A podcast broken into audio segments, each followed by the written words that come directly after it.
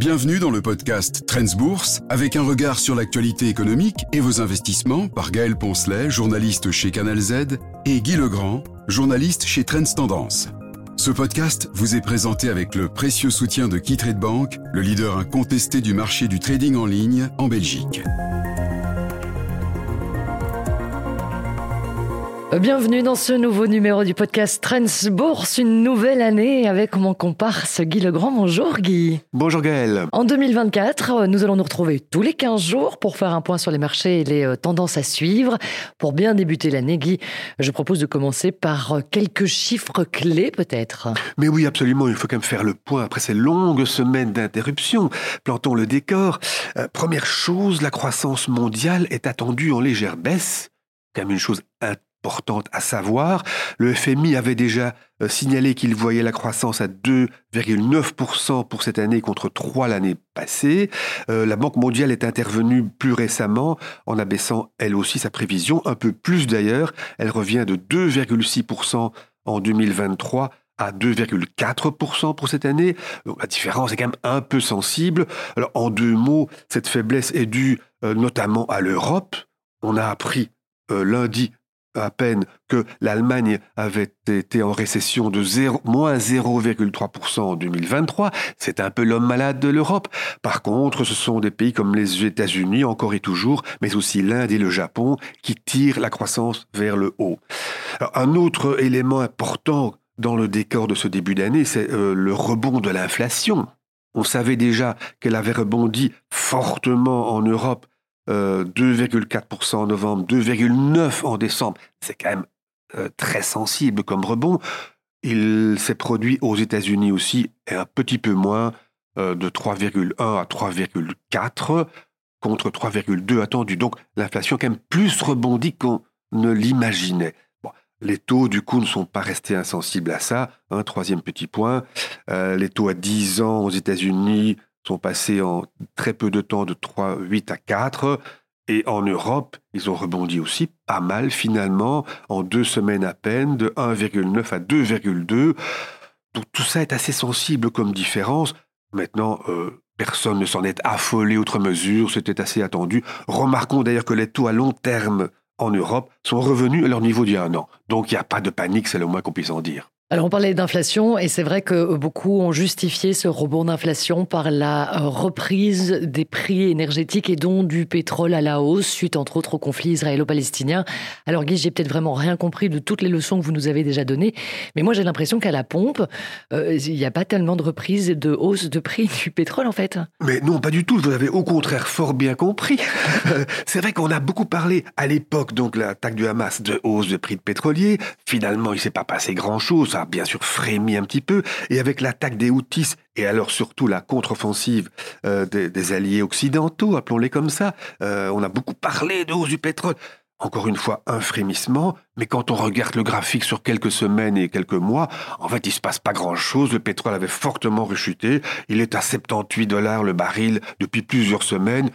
Il s'est quasiment rien passé. Et pourquoi parce que d'un côté, c'est vrai que les marchés euh, ont pu s'inquiéter, et se sont un petit peu inquiétés quand même, de ce qui se passe euh, dans le Golfe avec ces, méchants outils.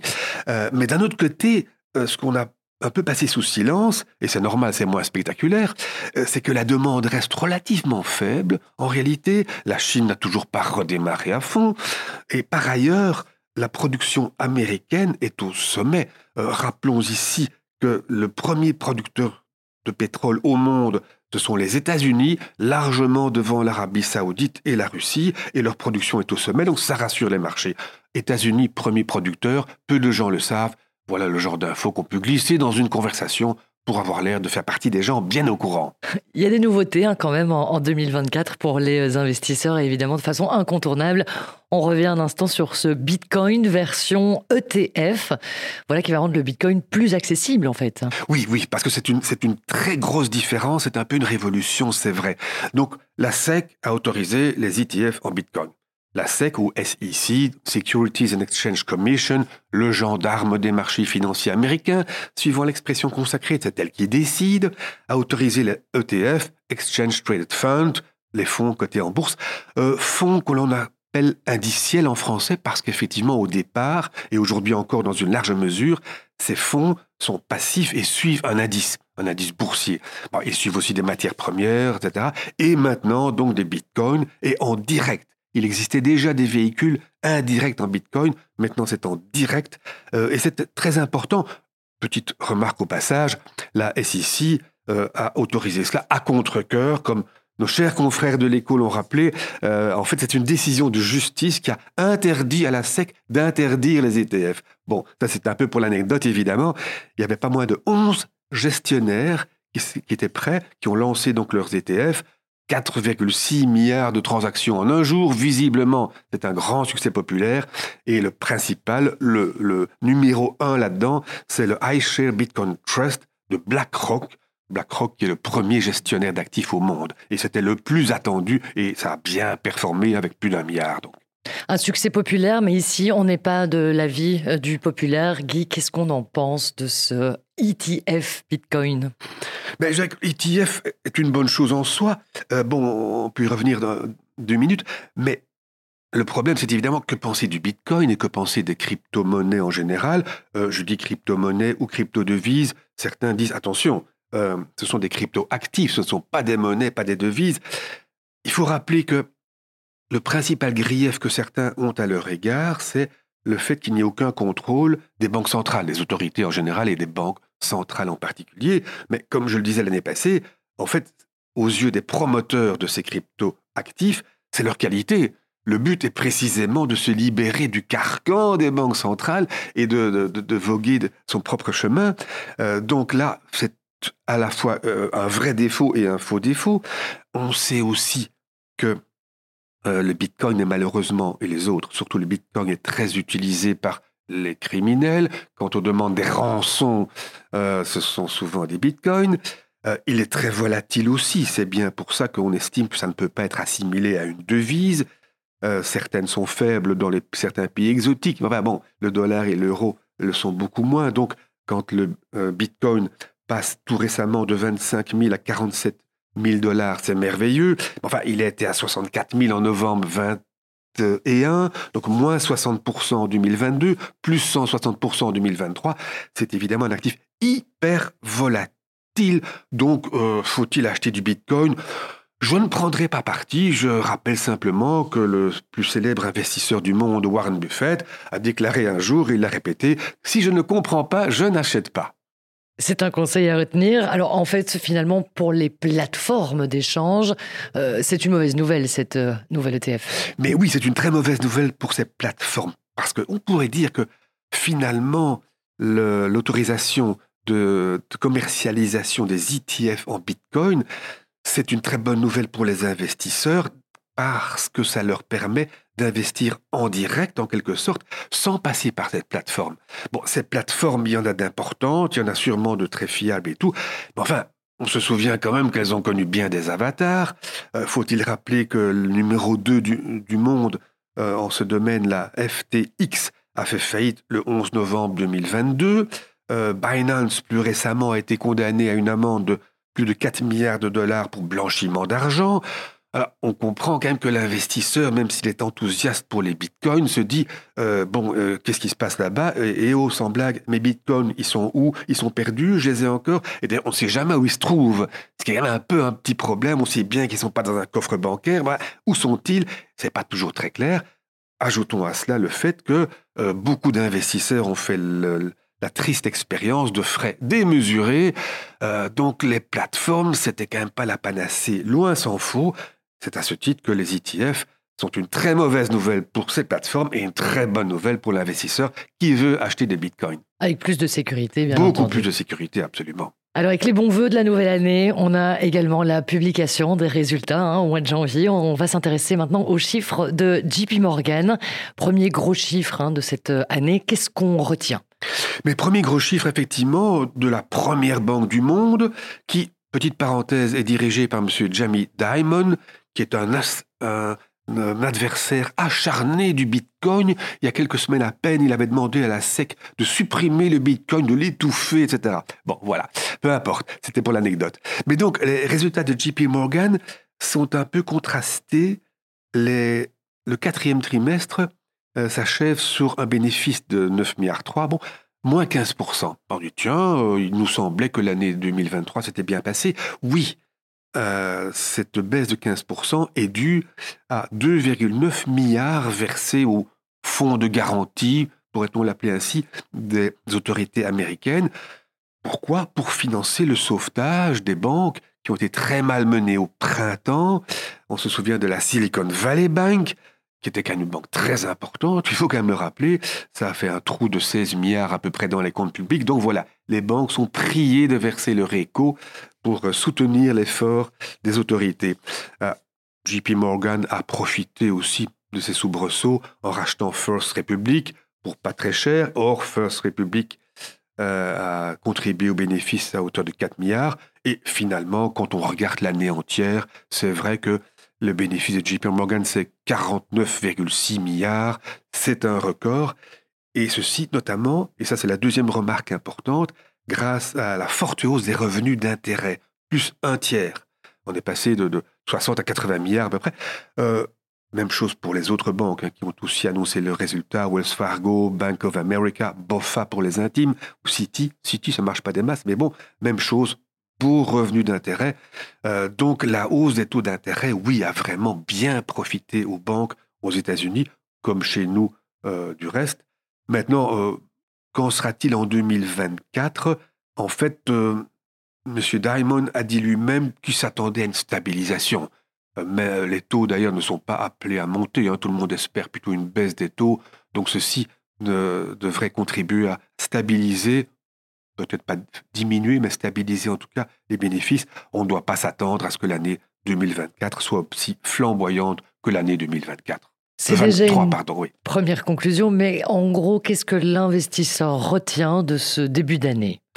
Mais Ce qu'il retient, c'est que finalement, tout un peu ce qui vient d'être dit ici par euh, le patron de JP Morgan, 2023 a été bon finalement. 2023 hein. s'est déroulé beaucoup mieux qu'on ne le craignait au départ, avec une économie américaine toujours très résiliente, la baisse des taux, qui est toujours une très bonne nouvelle évidemment après la catastrophe de 2022. Alors, euh, les, bénéfices des entreprises euh, ont augmenté l'année passée. On s'attend à ce que ce soit plus 1,6% pour le quatrième trimestre. Il ne fait que débuter, hein, si je puis dire, au niveau de l'annonce mhm. des résultats. Euh, la plupart des entreprises doivent encore sortir leurs chiffres. plus 1,6%, c'est c'est le chiffre avancé par Fact 7, une entreprise bien connue des professionnels de la finance, une entreprise qui fait la gestion de données financières, euh, et qui relève d'ailleurs que, finalement, en réalité, à un an d'écart, les bénéfices sont étals. Donc ça s'est bien passé ces derniers temps, mais comme ça avait plutôt mal commencé, ben, sur un an, ça n'est pas encore euh, tout à fait mirobolant. Et euh, d'après les chiffres réunis par Fact 7, l'année 2024 devrait connaître des bénéfices étalent aussi finalement rien de très flamboyant dans, dans les prévisions, contrairement à 2025 où là, la hausse des bénéfices devrait redémarrer. Tout ceci est très long terme et bien sûr à prendre avec des pincettes et même une double paire. Euh, j'ajouterais tout de même une petite chose, c'est que il ne faut jamais oublier, l'investisseur ne peut jamais perdre de vue un élément important sur les marchés qui est que le cours des actions ne dépend pas que de l'évolution des bénéfices. Euh, le cours des actions dépend de l'évolution des taux d'intérêt aussi, parfois même surtout, mais, mais il faut aussi bien se rappeler que si la bourse peut grimper alors que les bénéfices des entreprises ne grimpent pas, c'est parce que les investisseurs sont plus optimistes, grâce à la hausse de la baisse des taux par exemple, qui est un, un, élément très, euh, très concret, et que donc ils sont prêts à payer les bénéfices des entreprises non plus 15 fois, mais 18 fois par exemple. Donc une bourse peut monter indépendamment de bénéfices étals. C'est d'ailleurs ce qui s'est produit largement en 2023 et ça signifie aussi que peut-être qu'on risque de ne pas recommencer ça en 2024. On ne peut pas sans arrêt payer les entreprises de plus en plus cher si les bénéfices ne suivent pas. Donc c'est vrai que 2023 s'annonce un petit peu tiède à première vue. On est à la mi-janvier seulement, euh, il y a encore beaucoup d'eau qui va couler sous les ponts. On aura le temps de revenir, d'affiner, de repenser tout au long euh, de cette nouvelle saison de, podcast, cette nouvelle année. Et donc, rendez-vous dans 15 jours cette fois, Guy. Merci beaucoup. Avec grand plaisir. À bientôt. À bientôt. Nous écoutons maintenant l'intervention d'un expert en investissement de de Bank avec son analyse d'un aspect de la situation économique actuelle.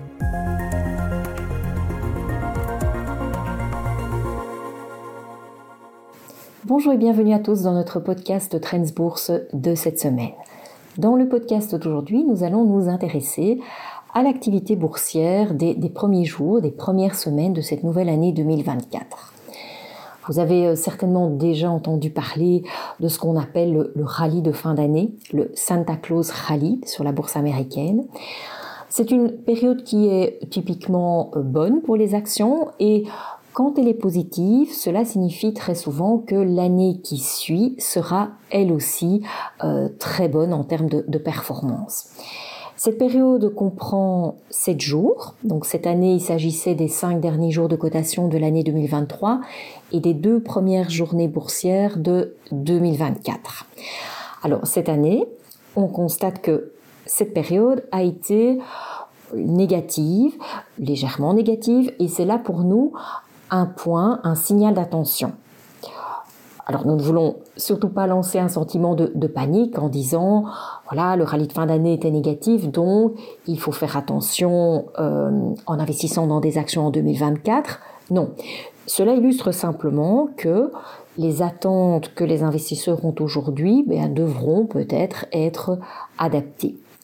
Car il faut aussi ajouter un autre indicateur que beaucoup d'analystes américains regardent aussi, c'est ce qui se passe pendant les, premières semaines de janvier.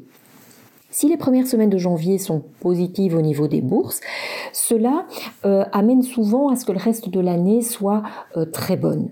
Le mois de janvier donne un petit peu, on peut dire, la, la direction, la tendance pour le reste de l'année. Et ce que l'on observe, c'est que après un rallye de fin d'année négatif, la première semaine de janvier a elle aussi été euh, négative pour la bourse américaine. Alors à nouveau pas de beaucoup, la baisse était limitée, mais malgré tout la progression euh, était négative. Du coup, on peut penser que le reste de l'année sera plutôt 50-50. Euh, Les chances d'une baisse des bourses, d'une correction, d'avoir un résultat négatif au 31 décembre sont de 50%, mais donc aussi évidemment il y a 50% de chances que les bourses montent en 2024. Cette année, donc, pour nous, sera une année à surveiller et euh, la gestion du risque dans les portefeuilles sera ben, de fait d'autant plus importante. Pour donner une idée, l'année passée, la, première semaine boursière de 2023 avait été très positive et ben, nous savons effectivement que 2023 a été une excellente année. L'année d'avant, 2022, a été une année très négative et à nouveau sur les cinq premiers jours de cotation boursière sur la bourse américaine à Wall Street, la baisse était de moins 1,9%. Donc le principe c'est bien vérifié puisque l'année 2022 s'est terminée pour le S&P 500 avec une perte de plus ou moins 20%. Donc voilà, nous avons une série d'avertissements en tout cas, euh, cela attire notre attention, des, éléments à garder en tête pour définir nos attentes pour cette année 2024. Donc ce n'est pas du tout une vision pessimiste, parce qu'il faut aussi bien sûr considérer que nous avons connu une très belle hausse en novembre et décembre de l'année passée. Donc quelque part, ce n'est pas non plus étonnant que les bourses corrigent un peu ou font du sur place euh, euh, ces, derniers jours, ces dernières semaines. Si on regarde le graphique de l'indice euh, Stocks Europe 600, on voit que depuis mi-décembre, L'indice évolue sans, grand mouvement et, et c'est pareil pour le S&P 500. Donc on voit bien que les bourses ont pour l'instant besoin de respirer un peu afin de digérer le fort rebond de novembre et début décembre. Cette forte hausse d'ailleurs de, novembre et décembre a donné une série de, signaux techniques positifs. Lesquels Eh bien, nous voyons que les valeurs technologiques performent un peu moins bien, mais que d'autres secteurs ont pris le relais. Aux États-Unis, par exemple, nous constatons euh, la belle prestation du secteur financier JP Morgan, par exemple, hein, le, cours a battu son record en, 2023. Aussi le secteur de la construction, le secteur industriel, qui performe très bien aussi euh, sur le marché américain. Donc il ne faut pas directement paniquer. Euh, sur base de, l'évolution des bourses durant la première semaine de janvier, tenant compte d'un Santa Claus rallye négatif, c'est simplement là une indication, euh, c'est simplement attirer notre attention, un peu comme des, clignotants qui s'allument et donc euh, voilà, qui vont euh, devoir être pris en compte pour, pour déterminer nos attentes de rendement pour, pour 2024. Comment allons-nous prendre en considération justement ben, ces, ces, points d'attention dans, dans, la gestion des portefeuilles d'actions? Eh bien, en mettant encore plus l'accent sur l'analyse des indicateurs de tendance comme la moyenne mobile à 200 jours, à 10 mois, à 12 mois. Et si on regarde aujourd'hui ces, graphiques, eh bien, pour l'instant, on peut dire que tout va pour le mieux. La plupart euh, des plus importants indices se trouvent toujours au-dessus de ces moyennes. Donc, pour l'instant, il n'y a certainement aucune raison de, de vendre les actions. Non. Nous observons toujours que techniquement, les graphiques euh, nous donnent euh, une tendance qui reste positive. Et tant que c'est le cas, il ne faut euh, pas changer les portefeuilles. Donc voilà, si vous êtes totalement investi actuellement, eh bien restez tel quel pour l'instant. Ne laissez pas les émotions prendre le dessus, mais gardez malgré tout en tête que les indicateurs négatifs de début janvier qui, qui souvent par le passé ont prouvé qu'ils donnaient une bonne indication de la tendance pour le reste de l'année, et bien que ce sont des indicateurs euh, qui ben, finalement euh, nous donnent un peu un, un, léger avertissement, qu'il faudra peut-être adapter ses attentes pour, euh, pour l'année qui vient, mais que pour autant elle ne sera, ben, elle ne sera peut-être pas mauvaise. Il faut euh, tenir compte que nous avons une excellente année 2023. Les technologies ont très bien performé. Toutes les bourses en général, hein, à l'exception peut-être de notre belle vente, mais que ce soit les bourses européennes, américaines, aussi les marchés émergents, toutes ont réalisé des rendements euh, positifs euh, en 2023. Et si on pouvait avoir ne fût-ce que la moitié de cette performance en 2024, cela signifierait une hausse de plus ou moins 10% euh, euh, des bourses, et ben finalement, ben, ce n'est pas mauvais du tout. Donc voilà, pas de pessimisme, mais gardez en tête que quelques feux clignotants se sont allumés, ce qui pourrait peut-être nous amener à tempérer nos attentes pour 2024. Et selon nous, le meilleur moyen de gérer cela, c'est d'analyser correctement les indicateurs de tendance. Tant qu'il n'y a pas de signaux de réduire les actions, nous ne le faisons pas et jusqu'à aujourd'hui, nous n'avons pas encore reçu ce signal. Voilà, et eh bien je vous remercie pour votre attention. À très bientôt. Voilà pour cet épisode du podcast Trends Bourse. Vous pouvez lire plus d'astuces, de conseils et d'analyses pour vos investissements chaque semaine dans Trends Tendance. Ce podcast vous est présenté avec le précieux soutien de KeyTrade Bank, le leader incontesté du marché du trading en ligne en Belgique.